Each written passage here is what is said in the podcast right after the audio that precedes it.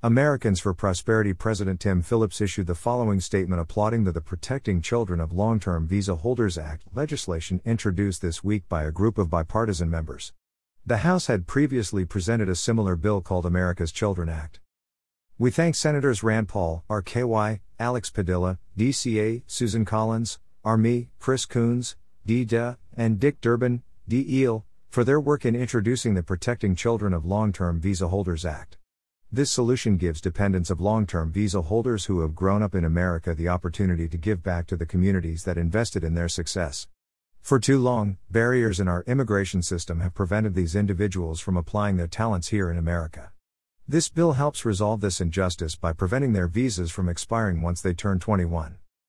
Over two hundred thousand children and young adults are living in the United States as dependents of long-term non-immigrant visa holders, including H one B, L one, E one, and E two workers. These individuals grow up in the United States, attend American schools, and graduate from American universities.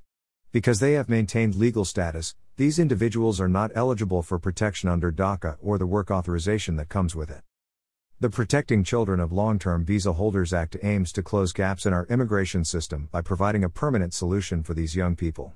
Specifically, the bill would provide a pathway to permanent residency for individuals who were brought to the United States as dependent children of workers admitted under approved employer petitions, have maintained status in the United States for ten years, including four years as a dependent, and have graduated from an institution of higher education.